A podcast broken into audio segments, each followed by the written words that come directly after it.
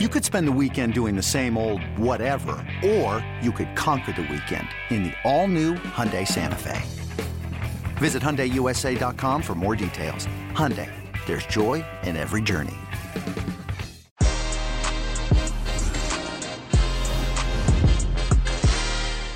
Goodbye 2020. Hello 2021. Welcome to Que Golazo. We have Jimmy Conrad and Heath Pearce as we look ahead and predict a busy, busy 2021. We talk the European Championships. We talk who will win every single major league. We talk MLS, the United States men's national team, of course, and the United States women's national team. We have so many stories, so many predictions. Stay right here. Que Golazo predicting 2021 begins right now.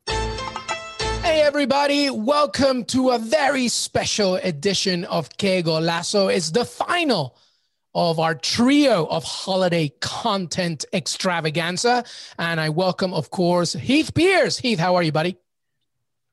I'm doing good. I'm doing good. It's good to see your faces. You know, I started to get uh, some withdrawals this week, not uh, not jumping on the pod with you guys. So I'm glad to be back before the end of the year.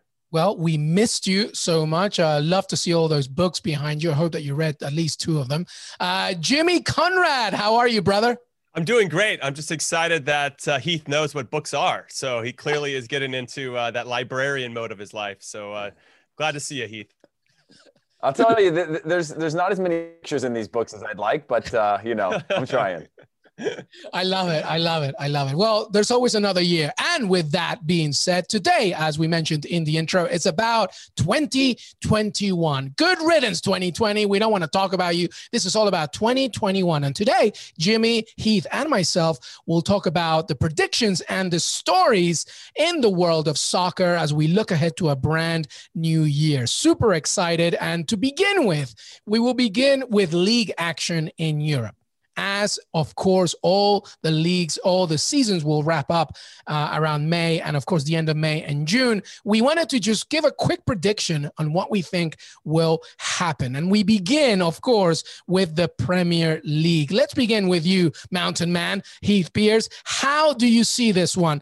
The premier league uh, the most talked about league in the world arguably. What do you see will be the conclusion of that one Ah, oh, man, right on the spot from the very beginning. Uh, look, I, I when I when I was doing sort of like the big five leagues and trying to figure out, okay, who's going to fall into place, and as Jimmy mentioned on an email that, you know, just a few weeks ago we were sort of like, let's see what happens when you go through this the holiday period. It's going to shape up. Hopefully, we'll have somebody emerge that's an that's an underdog of some kind. But it's starting to look a lot more like the safe bet is on the on the big teams coming back. But on the Premier League specifically, I'm going to go with Man City. It's a little bit of a hot take. Uh, but they have a game in hand. If they were to win that, they would they would they would be three points behind uh, Liverpool. So I think they'd be in second second or third place. I know game in hand means nothing, but Man City I think is one where I started to put them into the Champions League category. Like maybe this is their Champions League year, and I was like, nah, if they're going to do anything. Be the Premier League, and so I see them sneaking back and going on a run in the second half of the season and uh, finishing on top. It's, it's, it's a little bit of a hot take. It's not a safe bet like a Liverpool, um, who I think are cruising too, but I'm I'm going to go with Man City uh, in the Premier League. Well, I wanted your opinion, and that's what it is. Man City, of course, will Pep Guardiola do it? Jimmy, what do you see in the Premier League as we wrap it up next year? I don't think Man City's going to do it. I think they are going to put all their eggs in the Champions League basket, but I don't think they're going to win it until Messi shows up over the sun. That's my big hot take there. I don't know if it's much of a hot take. I actually think that if Jurgen Klopp can win the league title with Liverpool this season. It could be one of his most masterful managerial performances. They're somehow still getting results. They've only lost once this season, despite not having Virgil van Dijk, arguably, well, I don't even know if we have to argue about it, the best center back in the world right now, and, and still piecing it together to get results. If they can manage this, I don't think he's going to come back per se, but if they can manage this, this uh, I don't know, this this busy time in the schedule, and as things start to space out coming down the stretch run, I mean, it's only a matter of time before you know, the guys firing up top, everybody comes back. Thiago Alcantara is going to really help unlock, I think, teams that sit 10 people behind the ball in a lot of different ways. They're going to have some options. I don't think it's going to, it's going to probably take some pressure off of the back four, I guess is where I'm trying to go with this. I like Liverpool to win the league. I think that uh, Spurs would be my outside chance. I know they're in a tough run and everybody's crying for Jose Mourinho and this and that but they've given up a lot of last minute goals to drop points. Bobby Firmino, the 90th minute, uh, just recently against Wolves, uh, prior to Crystal Palace. Like they had leads, they were in control of these games.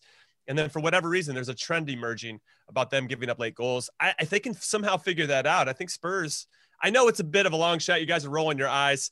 Uh, I, I, just think that maybe there's an outside chance there uh, of that. But I do think at the very least, Mourinho will win something of consequence, whether it's the Europa League, League Cup, FA Cup. I don't know. He's going to win some kind of trophy for Spurs, and that hopefully should. Of course, you threw. Of course, you threw FA Cup in there as, as one of the trophies. Of course, you did. You know. Hey, listen, I, I'm not rolling my eyes at all. If there is a season where you can maybe hope for an outsider to win this, or at least somebody that hasn't won it in a long time, it is now. I mean, look at the table now as we wrap up the year. It's not, you know, uh, the difference, the margin in points is really not that bad uh, in terms of other people. I want to say somebody like Manchester United so badly. I want to do that, even especially because we've gone back and forth with Ole Gunnar Solskjaer, of course. But they do have the talent to do it. It's just, it's just, it's very difficult to always think anybody outside of Liverpool of Man City. But this would be the year to do it. Having said all that, I'm with Jimmy. I think Liverpool's winning the league. I just think that um, Jurgen Klopp, the energy that he brings, and the uh, the sort of tactical uh, analysis and awareness of what he can do, even with a depleted squad, is going to be enough for him to overtake. I think Man City is a very good argument. I don't think it's a hot take. I think, you know, I mean, look, they're eighth. You know, it's not like they're like completely running away with anything right now. Uh, I just, I worry a lot about up front, actually. Before it was at the back that we would worry about. I worry about up front. I, Gabriel Jesus is he enough? Sergio Aguero's injuries continue to like bug them. You know, I just think that I don't know if it's enough for them to overtake. They've already lost twice in the league. This could happen a little bit more in 2021. I'm not saying that it's not going to happen. It's Man City, but I'm sticking. I, I think I'm, I'm with Jimmy. I think it's going to be Liverpool. Any final thoughts as we move on because we have so much to talk about. Yeah, my last thing is that I, I expect City to win a major trophy as well this year. So I'll, I'll come back to that as we as we move on. But that I, I and I, and not the FA Cup.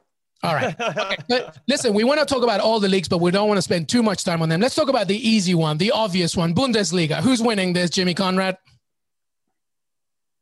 Yeah, Bayern Munich. It's not even a question. I do want to give a shout out to Bayer Leverkusen, though. I think they've been very impressive this season. Borussia Dortmund, I think, will fight a little bit, but they need Erling Haaland back as soon as human possible. RB Leipzig will probably be in the conversation as well, but this is Bayern Munich's league. Yeah. Heath? Yeah, I'm going with the same thing. Bayern Munich. Yeah, I, don't want to. I don't want to eat up too much of this podcast time uh, on on something like this. Uh, it's not too trivial. I think Bayern finally found their gap and they're going to run away with it. Um, it may it may be tight in the end, but I just don't see Bayern with the quality that they have and the rotation that they already have back in their squad with with uh, players coming back from injury. You know, Alphonso Davies playing minutes again. That that they can give up this title. Yep, I will concur with both Jimmy and uh, Heath. Uh, Bayern Munich's taking this. special shout out to teams like Bayer Leverkusen, RB Leipzig, Dortmund, but this is Bayern Munich's league to be lost, and they're not going to do it. Bayern Munich will take it. All right, let's go to Serie A. This is an intriguing one uh, because there's a battle in Milan, of course, about it. Juventus, of course, you can't ignore the power of Juventus. Uh, is there anybody from the outside that can do this? Maybe AC Milan will once again reclaim Scudetto. Jimmy Conrad, what do you see here? I like Inter Milan. I actually think that because they're not in Europe anymore, because they don't have to worry about that competition, the pressure of that Antonio Conte, I think he probably will make some moves in the transfer window to help bolster their squad. Maybe it's Diego Costa, who knows? But uh, I do think that they have the talent for sure. And if they can get rid of the Christian Eriksen situation, which I think is hanging over them a little bit, and they can keep strengthening their squad and their identity a bit, and Romelu Lukaku and, and Lautaro can keep scoring goals, um, then I, I, like Inter to do it. I think Milan's going to going to struggle a bit unless Milan does some action in the transfer window. If Zaha comes uh, or Edouard from Celtic, you know, if they can strengthen up top a little bit, I think that Milan have the capability of doing it. I just think they're a little young right now, and I know Zlatan's age kind of balances it, but I like Inter to do it. How about you, Heath? Yeah, yeah, this as well. Uh, I started to lean towards Inter this morning of saying the same thing as Jimmy said in terms of what they have to play for right now. Um, but I'm going to stick with AC Milan. I, I am sort of I, I, sort of started to, to bet them out because I looked across the roster. Like, yeah, they're young. You have you have Brahim Diaz, you have Leao. It's it's just seems like it's got this recipe of a Dortmund where two three game run and they start to fall apart. Add that to all the games and the, the complications of their schedule but I'm going to stick with him. I think uh, I think Zlatan's doing something special there, and I think if you look at uh, AC Milan's history, there's a lot of momentum finally happening in a positive way. If you remember a few years ago, where um, I'm blanking on his name, the goalkeeper uh, right now was uh, Donnarumma was going to have to be sold if they didn't make Champions League because and they could sell him for half the price. That was the AC Milan of old, and now there's this really positive sentiment and vibe around them. So I'm gonna I'm gonna stick with AC Milan to ride this out for uh, for a title. Yeah, Serie A is a super intriguing one, of course. I mean, listen, we uh, Juventus is actually 10 points behind AC Milan right now. I don't know what that means uh, as we talk in December, maybe nothing. Roma, by the way, are third with 27 points. Wouldn't it be amazing if Napoli, in the season where Diego Maradona passed away, they kind of reclaim El Scudetto? That would be incredible. But I'm going to go with Heath Pearce here. I think AC Milan will take it. They're undefeated. I think they've managed to continue their run without Zlatan Ibrahimovic after the injuries. I think it's a very good argument for Inter Milan to take it, especially to Jimmy's point about the fact that they don't have to worry about anything else but the league. And that could very well happen, but I don't know. I keep. I, I, was looking at a photo of me when I was 13 wearing a George Weah AC Milan shirt. I got all nostalgic. I'm gonna go with AC Milan in this one. Um, all right, let's keep going because so much to talk about. Let's talk about Liga super fast. Who do you have here, Heath Pearce? God, is this so? It, it, it kills me inside to know that just two weeks ago we were talking a whole nother conversation of potential winners. But um, actually, you know what? Ah, just I, am just going back and forth, and I'm going to have to go with PSG. Managerial change. There's just there's too much depth and too much quality. I, I like what Lyon's doing. I don't think Lille will ever really have a chance to run away with this, though they do have, um, you know, they are in form right now, and um, so I'm, I'm going to go with PSG to ride this one out by the end of the season. It'll probably you know, be sitting in two and second and third place. But if Pochettino does come in and has has his his impact on the club, uh, and they buy into the system, I don't see why a, a PSG shouldn't win this league year after year. Yeah, Jimmy. Yeah, I agree. PSG. Yeah, yeah. P uh, dollar sign G is going to win this one. I think they have quality. Pochettino, I think, is going to bring in a little bit more stability, maybe get a different type of respect. I think they'll have that new manager bounce to start. And then I think he's going to put some things in place, maybe get some players in that, that are really going to settle the team a little bit. Uh, for as talented as they are, they still lack a little bit of identity. And I know they've had a lot of guys hurt. I think the loss of Thiago Silva's hurt them quite a bit. So they have to figure out a couple different areas. But yeah, ultimately, I think they have the players too much quality, and, and ultimately the the steely I don't know, resolve that you need to have to be a champion. You know, we can talk about Lyon and Lille being there, maybe in the last couple weeks before the season ends, but I just think that the the experience that that PSG have accrued over the years is going to make sure that they're champions again. Yeah, I'm Luis, not. Real quick, yeah, go ahead. I, I want to ask you guys this: when you look at Thomas Tuchel, does he give you the managerial presence of when you look at him, just literally physically look at him, where you go, "Yeah, I could respect that guy."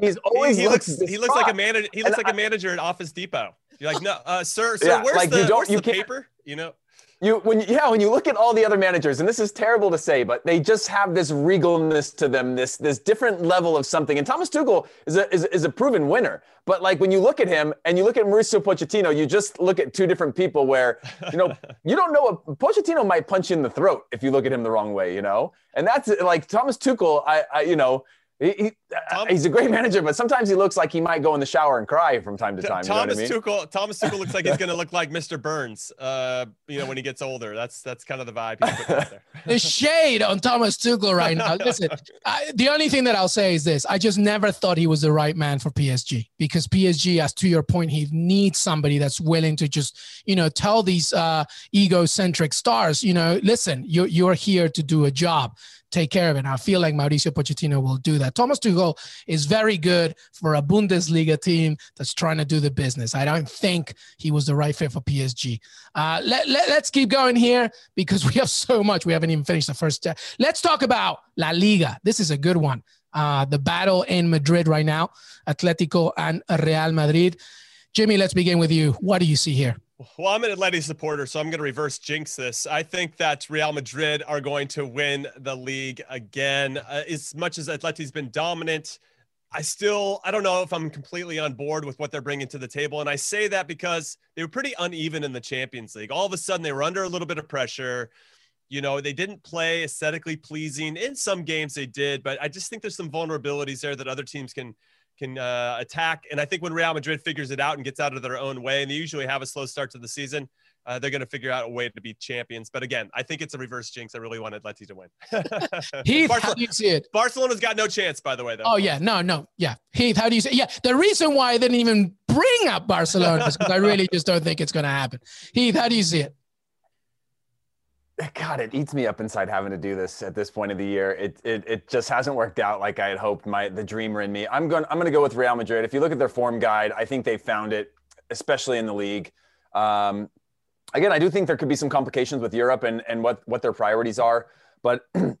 it all goes back to to Zidane. I think he has an ability to rally that team even through tough times. And we're talking about drama, and they know that there's drama within the team and there's poor form. I think they've found it now. They're they've they've won their last five straight, maybe more than that. Um, and so I, I just don't see how you know when you put their form up against the potential form of an Atletico, I tend to see some sort of dip along the way, even though they've got I think six points uh, or two games in hand right now and tied on points. So uh, I think Real Madrid uh, take this one, and and another title goes to the evil. No, nothing against Real Madrid, by the way, uh, but it's just it was one of these years. It was just it, it was it's shaping up to something special, and it's just going to fall back into the football gods, uh, leaning towards the Giants it is very difficult to go against Real Madrid when you have that much depth in squad. The experience from Zinedine Zidane is just very difficult. But I tell you what, two seasons ago when Joao Felix came into this team for Atleti, I said they'll win the league. I was wrong. Maybe I was a year late because I really feel that they can do this. I feel that Simeone has figured out not to completely tire out the, his squad and maybe go on a run. The key thing, everybody, is going to be the first week of March when Atletico Madrid has to face Real Madrid, right, on the 7th, then Getafe right? Uh, the following week, and then Chelsea, Atletico Madrid, and the champions. I feel if they can just take care of business during that time, it will be there. So I'm gonna go with Atletico Madrid, uh, just just just to make it interesting. All right. Let's keep Thank going. you, Luis. You're a better man than I am. hey, I'm not putting any money on it. I'm just predicting it. All right, let's keep going. Uh, let's talk about the Champions League a very interesting uh, knockout stage to come up in February. Super intriguing matchups. Uh, it's honestly, obviously, Bayern remain one of the favorites, but it, I feel like it's anybody's game. Jimmy Conrad, Champions League. Who's winning this one? Yeah. I'm going with Bayern Munich. I think they have been unbeatable in this competition. That's been proven over the last, let's see, the start of the last Champions League, where they didn't lose any games through this group stages. They won five and drew one. And when you have to face a team like that over two legs, now we're going back to the two-legged affair. I just think I don't. Yeah, you might get him in one leg, but I don't think you're going to beat him overall when you start to do the aggregate stuff. And then when you get to the one-off final, I just think they have a lot of experience. the best player in the world currently with Robert Lewandowski. The guy hasn't slowed down. Uh, I just think this is Bayern Munich's trophy to lose. I think they're going to do it again. With all due respect to to everybody else in the competition, I just think pound for pound, when those guys are healthy and firing, uh, they they are the best best club in the world. Heath, uh, if if uh, I agree with Jimmy, if uh, Man City are not able to climb the table and, and are looking at just uh, safely in top four, I'm going with Man City. If Man City are challenging for a title, I'm going Bayern Munich. I I, I, I truly do. We've seen it over history. English teams really struggle uh, in the back half of the season with complicated schedules when they have a lot to play for and they're you know and they do have the FA Cup open and and it's later in the rounds and they do have the Premier League title they're chasing and the Champions League so they are safely or looking at a safe position in the top four, but not a title. I'm going to go with Man City uh, in Champions League, and uh, otherwise, I'm, I'm going Bayern Munich all the way. Not that that should matter, by the way, but that's just my two predictions because I'm a coward. Well, your original prediction would be wrong then if you predicted Man City to win the league. So yeah, they, what's going? I just what's all going. What's going on, Luis? Thanks for calling him out. I feel like this guy's sponsored by the Etihad over here. hashtag, hashtag He's getting Venmo. Uh, trying to get right a free now. flight out to see my in-laws. no, listen, like I think they're both legitimate arguments. I, I, remember being asked this a few weeks ago, and I just gave a, a gamble, like a, just a throw in the wind of, of Chelsea maybe taking this one. I've kind of loosened up a little bit on that. I'm not sure if they're the ones to take it with Mauricio Pochettino now at PSG, I just feel that looks so tasty. Pochettino possible, to return to PSG to return, yeah, because he was a captain uh, not too long ago. Return to PSG and finally deliver the title for for the trillionaires. Uh, I feel that's going to happen. I think that PSG will take it. So we have PSG, Bayern Munich, and Manchester City if or somehow whatever, but maybe Bayern Munich in that one, right? Yeah, guys, predictions are if this, then that when it comes to me. Yeah. Well, Heath, you wanted to bring something up about the Champions League because in one way or another, we might, we might see an American winning it. Yeah, I mean it's a little bit less than fifty percent of the teams right now, right? I think it's teams uh, seven seven Americans on six teams, and so when you look at the sixteen, those are also big clubs. Uh, obviously, would would would allow for uh, Chris Richards to be a champion uh, if Man City can't do it. We don't have an American at Man City, but yeah, Zach six Steffen. out of the 18, Zach seven Americans. Zach Steffen, dude, Zach Steffen. Oh yeah, that's right. Yeah, yeah. I, I think I might be on seven. Yeah, I, am We're winning it. We're the U.S. is winning the Champions League. Uh, no, but if you yeah. if you yeah, if you look at the matchups, you know, seven players, maybe eight um, at, at, that number. But you know, there's there's a really high chance, uh, probability that an American could win. Uh, again, uh, Barcelona, maybe I, I, highly doubt that, but there there are players in it for us to potentially see an American winning uh, this year. Close to a 50% chance of an American winning the Champions League this season. Yeah, yeah that, that would be the first time since uh, Jovan Kirovski went it with Dortmund in 1996. So wow. that would be that would be a big deal. It would be a very big deal, and you know the emergence of it is is is really good to see the United States uh, men's national team see so many stars, and just not even just oh they're going to be in Europe. The fact that they could win the Champions League is a big big factor. All right, final point before we take a break. Lionel Messi, everybody, he will be the talking point of every transfer newspaper, front page, back page, you name it. We've already seen so much of what's going on in 2020 from his, uh, you know, disappointing uh, relationship with Bartomeu in the summer to recently talking to La Sexta in Spain about, you know, what he envisions. Jimmy Conrad, we've talked to Fabrizio a lot about this. Uh, where is he going or is he staying at Barcelona? What do you see, Jimmy? I don't think he's staying. I think he's showing all the respect that he can to the club that he is basically family with at this point. I think he's going to go to Manchester City. I think there's some signs that, that point to it with Pep Guardiola re-signing his contract for two years, Kevin De Bruyne also extending his contract for five. I think there is some tease of like, let's go, let's bring Messi in. That'll help kind of solve the problems. I think that City aren't the same team without David Silva as an option for them. I think Messi obviously would solve a few of those problems and take some of the pressure off Kevin De Bruyne moving forward. So I like City to win the Champions League next season, Heath Pearce. but but but also I'm very intrigued about Mauricio Pochettino going to PSG and them making this move to sack Tuchel before the transfer window because Neymar's made hints and dropped hints that uh, they want to be reunited. Uh, Messi said that he would like that as well. Pochettino's a fellow Argentinian.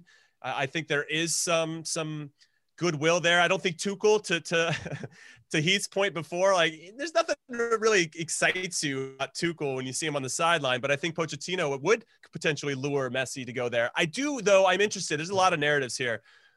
But because Barcelona are in some dire straits financially, I do wonder if Messi will re-sign and then have like a, you know, a release clause that's, that's closer to 100 million or something like that, where where City and a PSG could afford that price. Those are the only two clubs that I think he would end up going to, and that way he could maybe solve some of the books stuff and maybe get them out of some some of that financial trouble if they can get at least 100 million for him. Nobody's going to pay 200 million for him, but maybe 100 so I wonder if there could be some of that backroom stuff going on where he could help save the club and still kind of walk out of the club as a hero to make sure that they had some money coming in for his departure. Otherwise, he leaves on a free, and that would be absolutely tragic for Barcelona at this point. So uh, I'm I'm very curious to see in a lot of different ways what happens, but I don't think Messi's staying at Barcelona. Yeah, some really good points there, Heath, from Jimmy. Uh, by the way, in our transfer special with Fabrizio, one of the things that obviously he highlighted was like, look, he's not making any final decision until he sees uh, the ultimate results of the new board and the new elections with Barcelona. So that's a, a major point. I'm actually not going to say too much here because I agree 100%. I think it's all set him and Guardiola are having a private WhatsApp messaging channel here. Eh, they want to reunite again. I feel like he's going to Man City. He also loves the idea of playing in MLS, and I feel that that will be part of the contract. Well, in the final stages, he'll come to NYCFC. I just I see it happening. I feel that Pochettino was an interesting, intriguing factor for from a PSG perspective, as well as Neymar, of course. But I feel like that the Guardiola relationship is very special to both him and that manager. What do you see, Heath? Yeah, I agree wholeheartedly. I won't. I, I, won't say too much different. Obviously, I'd love to see him in Major League Soccer in a market that I think would be better for him than New York City. I would love to see him in Miami. I would love to see him in Los Angeles. Um, I think um, it it makes the most sense to go through the city to uh, Manchester and always have that sort of parachute clause of if it's not working out or you're not performing or you're eating a giant wage bill, move them on to New York or a plan like that where you know they have a larger a larger plan in place, which I think is a little bit crooked uh, in the grand scheme of things. But th- these are the rules that are set, and and, and I think that's probably going to happen. Uh, PSG would be an attractive one, but I again we're talking about two sovereign funds that can pay it, and and I don't know. Did my only question to all that is if if Messi were to resign, which I think would be the right thing to do, people are going to be like, uh, would, wouldn't City or PSG just be like, eh, doesn't make sense for us to go and reward a club who's gone through a lot and obviously had you know having to do these things to, to make the club survive are we really going to go and pay 100 million for somebody who was just about or would have been or should have been free? I don't know if that's anybody's going to do those kinds of favors uh, knowing that messi is up there in age right? I think messi leaves barcelona not just because of the situation in barcelona but because his best days at barcelona and the team he had around him are behind him. He's not going to come into he will come into city and obviously do better than a david silva but how many years until messi hits that one wall where you're like okay this is the arguably the greatest player of all time but can he do it uh, every single week? Can he do it at the Messi level where you're getting 60 goals out of him every season? You're maybe looking at a season or two max. And so if you're not going to win titles in those years, you got to get out. And I think that's why he leaves Barcelona as well. Yeah, and a major person or brand is Adidas in all of this uh, as well, of course. So that'll be a very intriguing part of this whole narrative. All right, when we come back, when we come back, we will dive right into the United States both men and women, as they look ahead to a very, very promising 2021. Stay right here. Did you know that while over 60% of Americans dream of starting their own business, less than 20% of them take the first step? The reason? Building a business is tough. Tailor Brands is simplifying the business journey. From launching and managing to growing your business, Tailor Brands isn't just another tool, it's your online business partner from launch to success. With Tailor Brands, building your dream business becomes an effortless experience. Their comprehensive platform guides you through every step, ensuring you have everything you need in one place. From LLC formation to bookkeeping, invoicing to acquiring licenses and permits, and even setting up your bank account. Tailor Brands handles it all seamlessly. And our listeners will receive 35% off Tailor Brands LLC formation plans using our link, tailorbrands.com slash CBS Sports. That's T A I L O R B R A N D S dot com slash CBS Sports. So start your business journey today with Tailor Brands. This episode is brought to you by Progressive Insurance. Whether you love true crime or comedy, celebrity interviews or news, you call the shots on what's in your podcast queue. And guess what? Now you can call them on your auto insurance too with the Name Your Price tool from Progressive. It works just the way it sounds. You tell Progressive how much you want to pay for car insurance, and they'll show you coverage options that fit your budget. Get your quote today at progressive.com to join the over 28 million drivers who trust Progressive. Progressive Casualty Insurance Company and Affiliates. Price and coverage match limited by state law. Hey, everybody, welcome to Que Golazo. Welcome back. And now it's all about the U.S. Uh, we all know how well the United States men's national team is doing. Uh, so many stars playing in big, big teams. It's now about 2021 and the key World Cup qualifiers. Jimmy Conrad, let's begin with you. A big year for the U.S. in 2021. Yeah, one of my big storylines for 21 is the continued emergence of Americans over in Europe, and then obviously the ones that are continuing to blossom in MLS and whether they stay and, and do their thing uh, domestically or whether they go abroad. I think the big trend is to go abroad and, and try to take that stepping stone. I kind of look at 21 year old center back Mark McKenzie from the Philadelphia Union, who are arguably the best team in the league before the playoffs started, and he was a big reason why in the back. Now, sometimes I think it's hard for European clubs to want to take a big splash on a young center back because there's so much, you know, I feel like you hit your peak at 27, 28. So you want to go get your experience somewhere else. I see Celtic are interested in him. I, t- I tell them to stay away from that dumpster fire with all due respect to Hoops fans out there. It's just not a good spot. Neil Lennon, is he going to stay? Is he going to go? Big conversation there. But also uh, Genk in, in Belgium, they're second right now. They're obviously playing in some European competition. I think that'd be a nice stepping stone for him to go get that. Very similar to Reggie Cannon leaving FC Dallas to go to Boavista. Then hopefully he'll make those steps to Lille and then onwards and upwards he goes you know, obviously the big names, you got Pulisic, you got McKennie, you got Tyler Adams, you got Sa- Josh Sargent, you got Sergiño Dest. We, we know those guys, and I, I, want them to continue to flourish and get valuable minutes, which they're earning. But I'm kind of curious about the next wave. Bryan Reynolds is another FC Dallas Academy player that's getting a lot of hype. We know both Inter Milan and AC Milan are interested, and Juve, Juve is interested as well. He has been a, a, striker that got converted to a right back once Reggie Cannon left, and he's been really tearing it up. There's a really a lot of high praise about him, but there's so much other guys that are kind of on the precipice of blowing up. Uh, we have Gloster and Ledezma at PSV, Mendez at Ajax, uh, Llanez and Caio at Wolfsburg, even though they're both either at Wolfsburg 2 or loaned out to Heerenveen. Uh, we got Konrad de la Fuente, who hopefully when Messi leaves will get a lot more valuable minutes at Barcelona. Uh, so this is going to be great. And I think a byproduct of these guys continuing to get experience, both domestically or abroad, is that it should help us for World Cup qualifying. Like you said, we have the Gold Cup this upcoming summer as well, which got postponed due to COVID this summer. And then we have the Olympics. We haven't qualified for the Olympics in the last two rounds, which is honestly is frankly unacceptable. We didn't qualify for the World Cup as well, and I'm still bitter about it. Don't really want to go there. And these are the guys that I think we're really going to have to rely on in a lot of different ways to have success in all these competitions. Now, I think the, the big challenge for Greg Berhalter, the manager of the men's national team, is who do I take to which competition? You know, because if you take a couple players of the Gold Cup, they might miss out on the Olympics. But it would really be nice for them to get kind of immersed in the first team as opposed to playing in what is essentially a U23 competition for the Olympics. I don't know. Obviously, we got to qualify for these things and put ourselves in a position to do do that. And these are good problems to have. I feel like we have depth at a lot of options. And yet some of them are pretentious, but a lot of these players have already proved themselves, and that's a great thing. Yeah, a very good problem to have, Heath Pearce, for uh, as we look to the U.S. Uh, in 2021.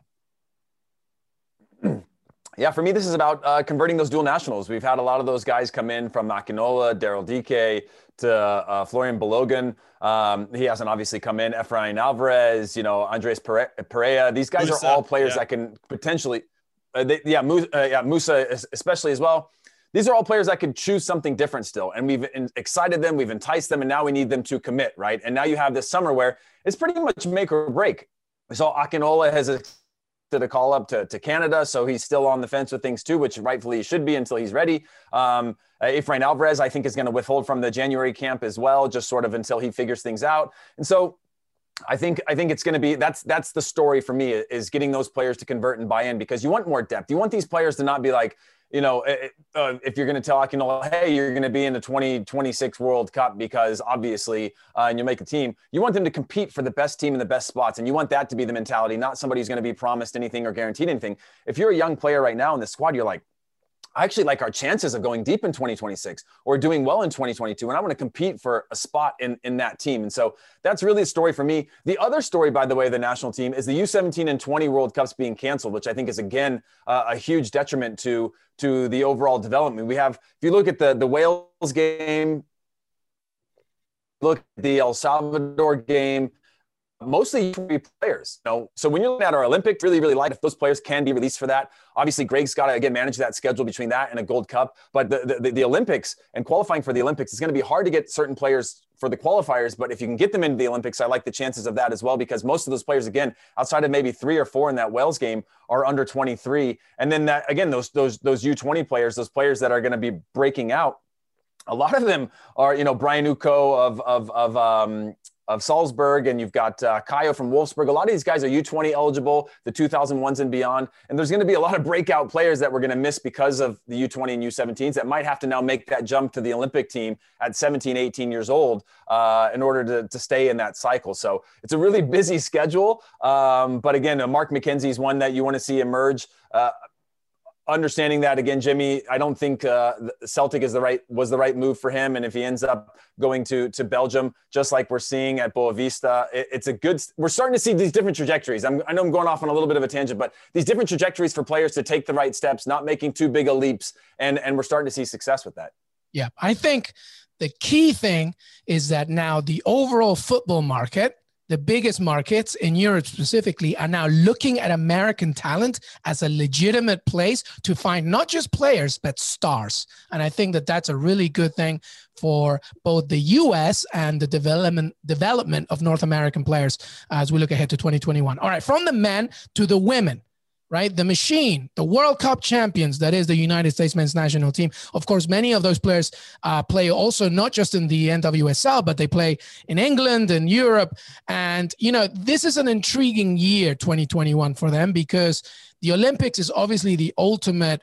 Uh, you know, uh, proverbial and literal trophy that they want, but it's going to be intriguing, uh, Heath Pearce, because you know the very beginning of the year, there's not much action, especially for for those who play in the NWSL. The NWSL is meant to have a Challenge Cup, but not till the spring. So it'll be interesting to see how they develop. Having said all that, you know, Megan Rapinoe hopes to make more of an, a presence in 2021. Carli Lloyd as well is still in conversation with Vlatko Andonovski. How do you see the women in 2021 as other teams, uh, your Englands, your Netherlands, your Frances are trying to dethrone uh, the champion that is the women in the U.S.? I'm going to say that U.S. women's national team are having good problems here, right? They have an old generation of players that have led them to two cup titles. That are starting to, I don't know, evolve past maybe their their status before. And these younger players are starting to emerge, and and, and I feel like there's going to be a nice transition there. But obviously, that's going to be up for uh, the new manager to come in and, and, and solve that fortunately, they haven't had a lot of games to work through that. And I think that's going to be the big issue. I know there's some conversation about whether they should host the She Believes Cup again.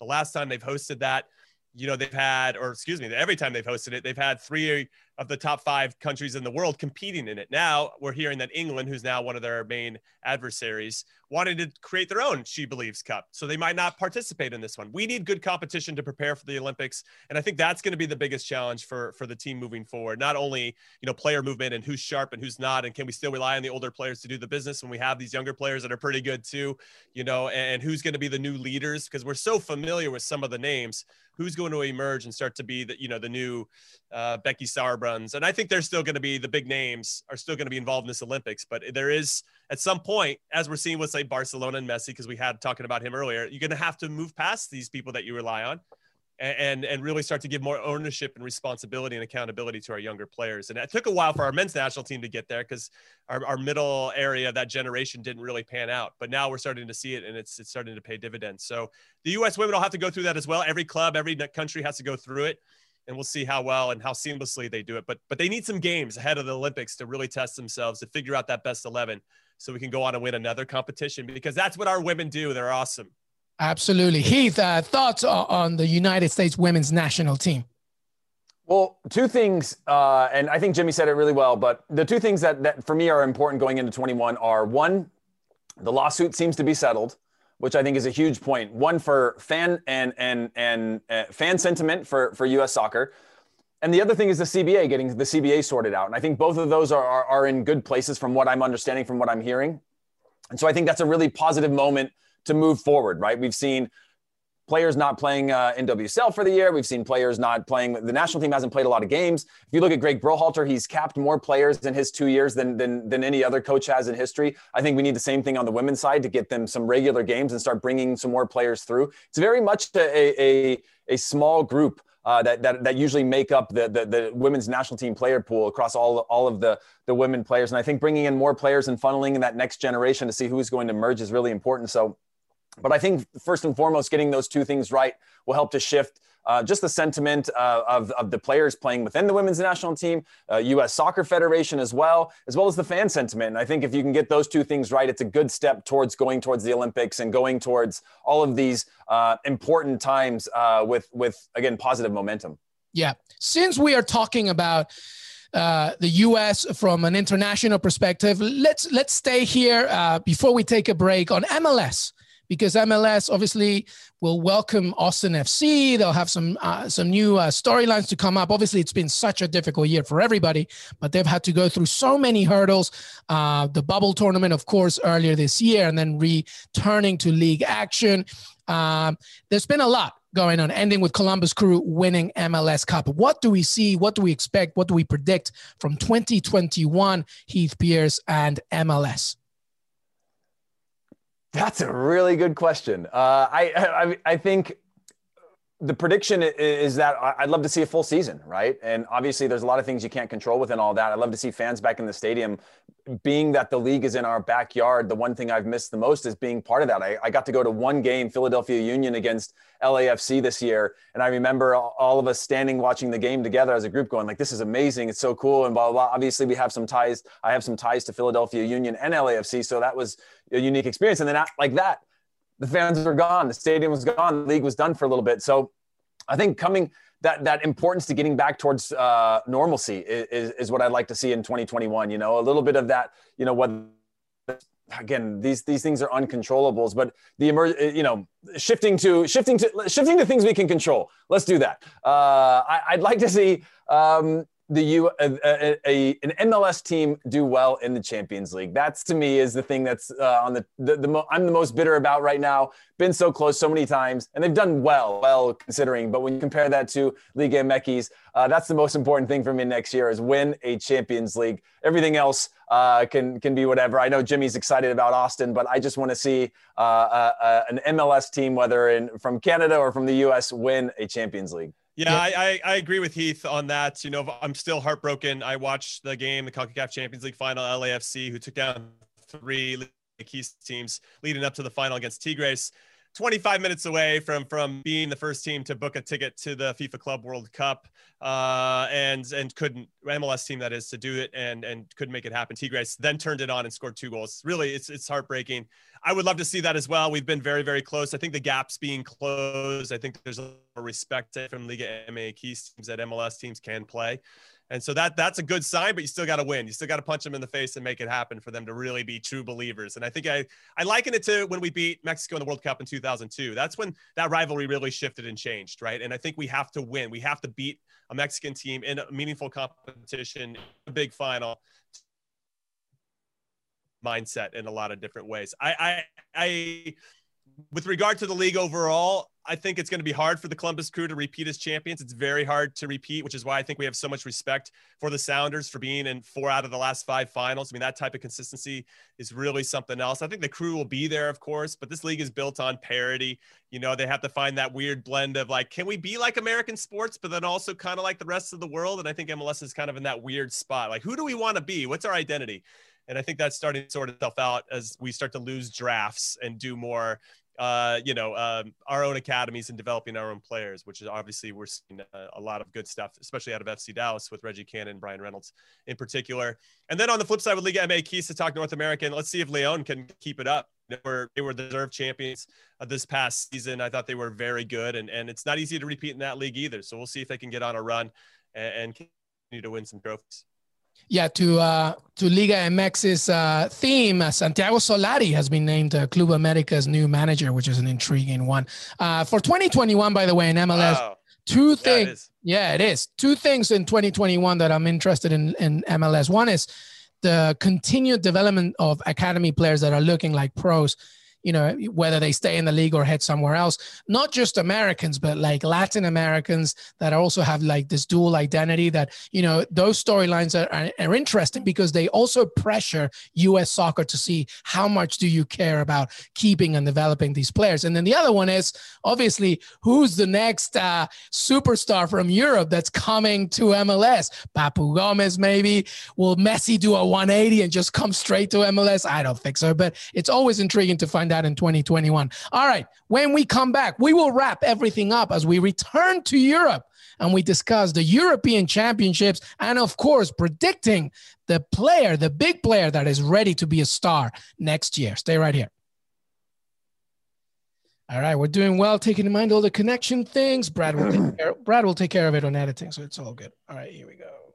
Five, four, three, two, Hey, everybody, welcome back to Que Golazo. Jimmy Conrad, Heath Pearce, to finish everything as we predict and tell the stories for 2021. Let's return to Europe and the European Championships. Obviously, they were meant to be in 2020, they will be in 2021 as soon as we hope, of course, and nothing major goes wrong. Some very, very interesting storylines as we see the development of such big stars in Europe. Jimmy Conrad who do you see winning this one? It's uh, very intriguing. Uh, we, of course, have the giants of, of Europe, but also some former giants that are looking really weird, like Germany, of course. I don't know what to make of them as they look into that. Who do you see winning this uh, European Championship?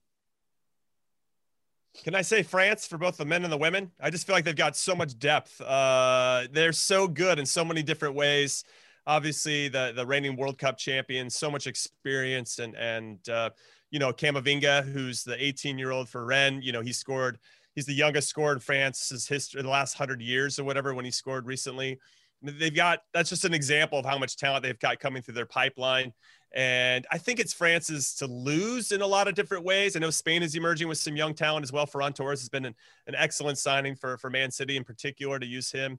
Uh, Belgium, like we're getting to the end, I think, of this golden generation of Belgium's team.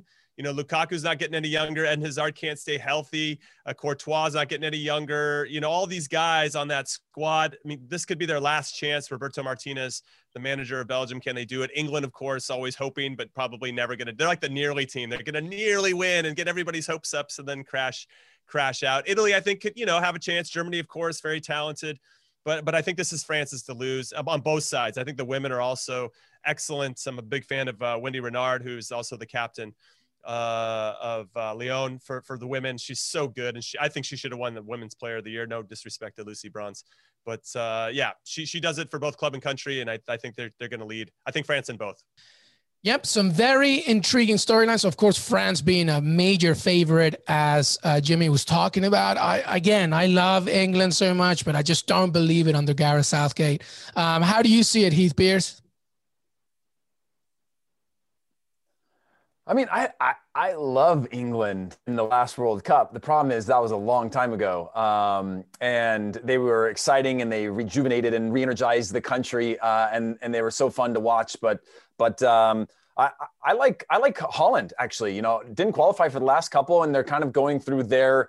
It seems like these things are all cyclical, as you're seeing with Belgium, kind of coming to the end of their run and Holland doesn't has been really poor for a long time, but they seem to be uh, really exciting and getting results right now. Finished second in, in the in the Nations League, so that's the that's the team. And and I agree with a, lot of guys said around France and and and Germany as well. But I, I like England and I like Holland for these for this one. Yeah, wow, you're a believer in Frank de Boer, huh? After everything that uh, he hasn't done in the final, absolutely amazing. All right, let's. Uh, I'm gonna I'm gonna go I'm gonna go with uh, I'm gonna go with Spain. I think uh, I think Luis Enrique is finding a, a, rhythm here. I still worry about them up front, but they're just so talented. Uh, I think they could do some damage, but any, honestly, it's anybody's game. All right, let's finish off this episode with uh, the major story that we want to talk about, which is you know we've seen so much talent in the last six months, in the last year, of course. Um, but we want to talk about. I want to. I wanted to ask Jimmy and Heath about one specific player that they're a big player, right? So it's not like a shocker that you're going to hear here, but somebody that's going to turn into a star, a mega star. We're talking in the Ronaldo, Messi, Lewandowski kind of um, area. So uh, some, you know, they might not shock you their answer, but I think it's worth mentioning because there's a lot to to still see from these guys. So Jimmy, let's begin with you. A player, a big player that's ready to be a star in 2021? I think it's pretty clear. The obvious choice is Erling Haaland. I think it's Erling Haaland's world, and we're just going to be living in it here in the future.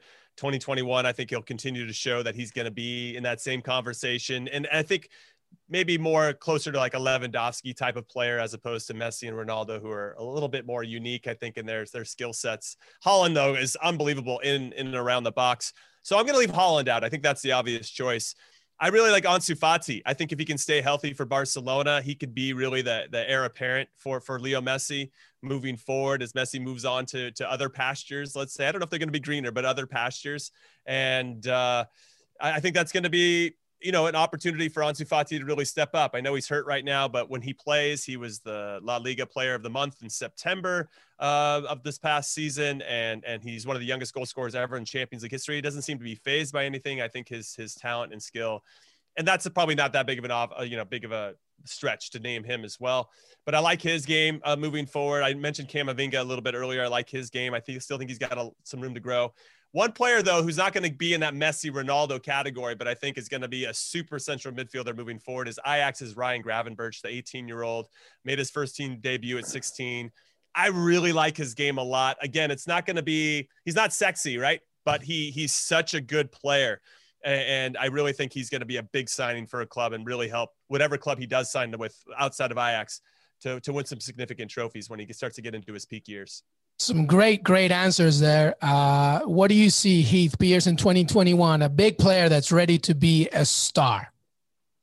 I think we'll see Florian Wirtz uh, emerge at uh, at Leverkusen. I think he he stepped in as sort of the the the next Kai Havertz, obviously 17 years old, set youngest Bundesliga goal scorer, uh, which lasted six months until uh, who I think is going to be the bigger uh, player to come out this year, uh, Yusufa Youssoufa Moukoko, which who I think will be uh, a, a, top level and really, really emerge this year. As, as, as we're going to see Holland, Haaland start to make his way out and, and Dortmund doing a good job of moving players on when it's time 2021 as a global superstar. Florian Wirtz as well, I think will start to get his caps with the national team. Uh, we could see him uh, as early as the summer in, in, in, the Euros and, and really emerging as a 17 year old um, into, or yeah, in, into sort of the next, next level of, of being a star. So going from being a young talent to actually establishing themselves as a as a top player where nobody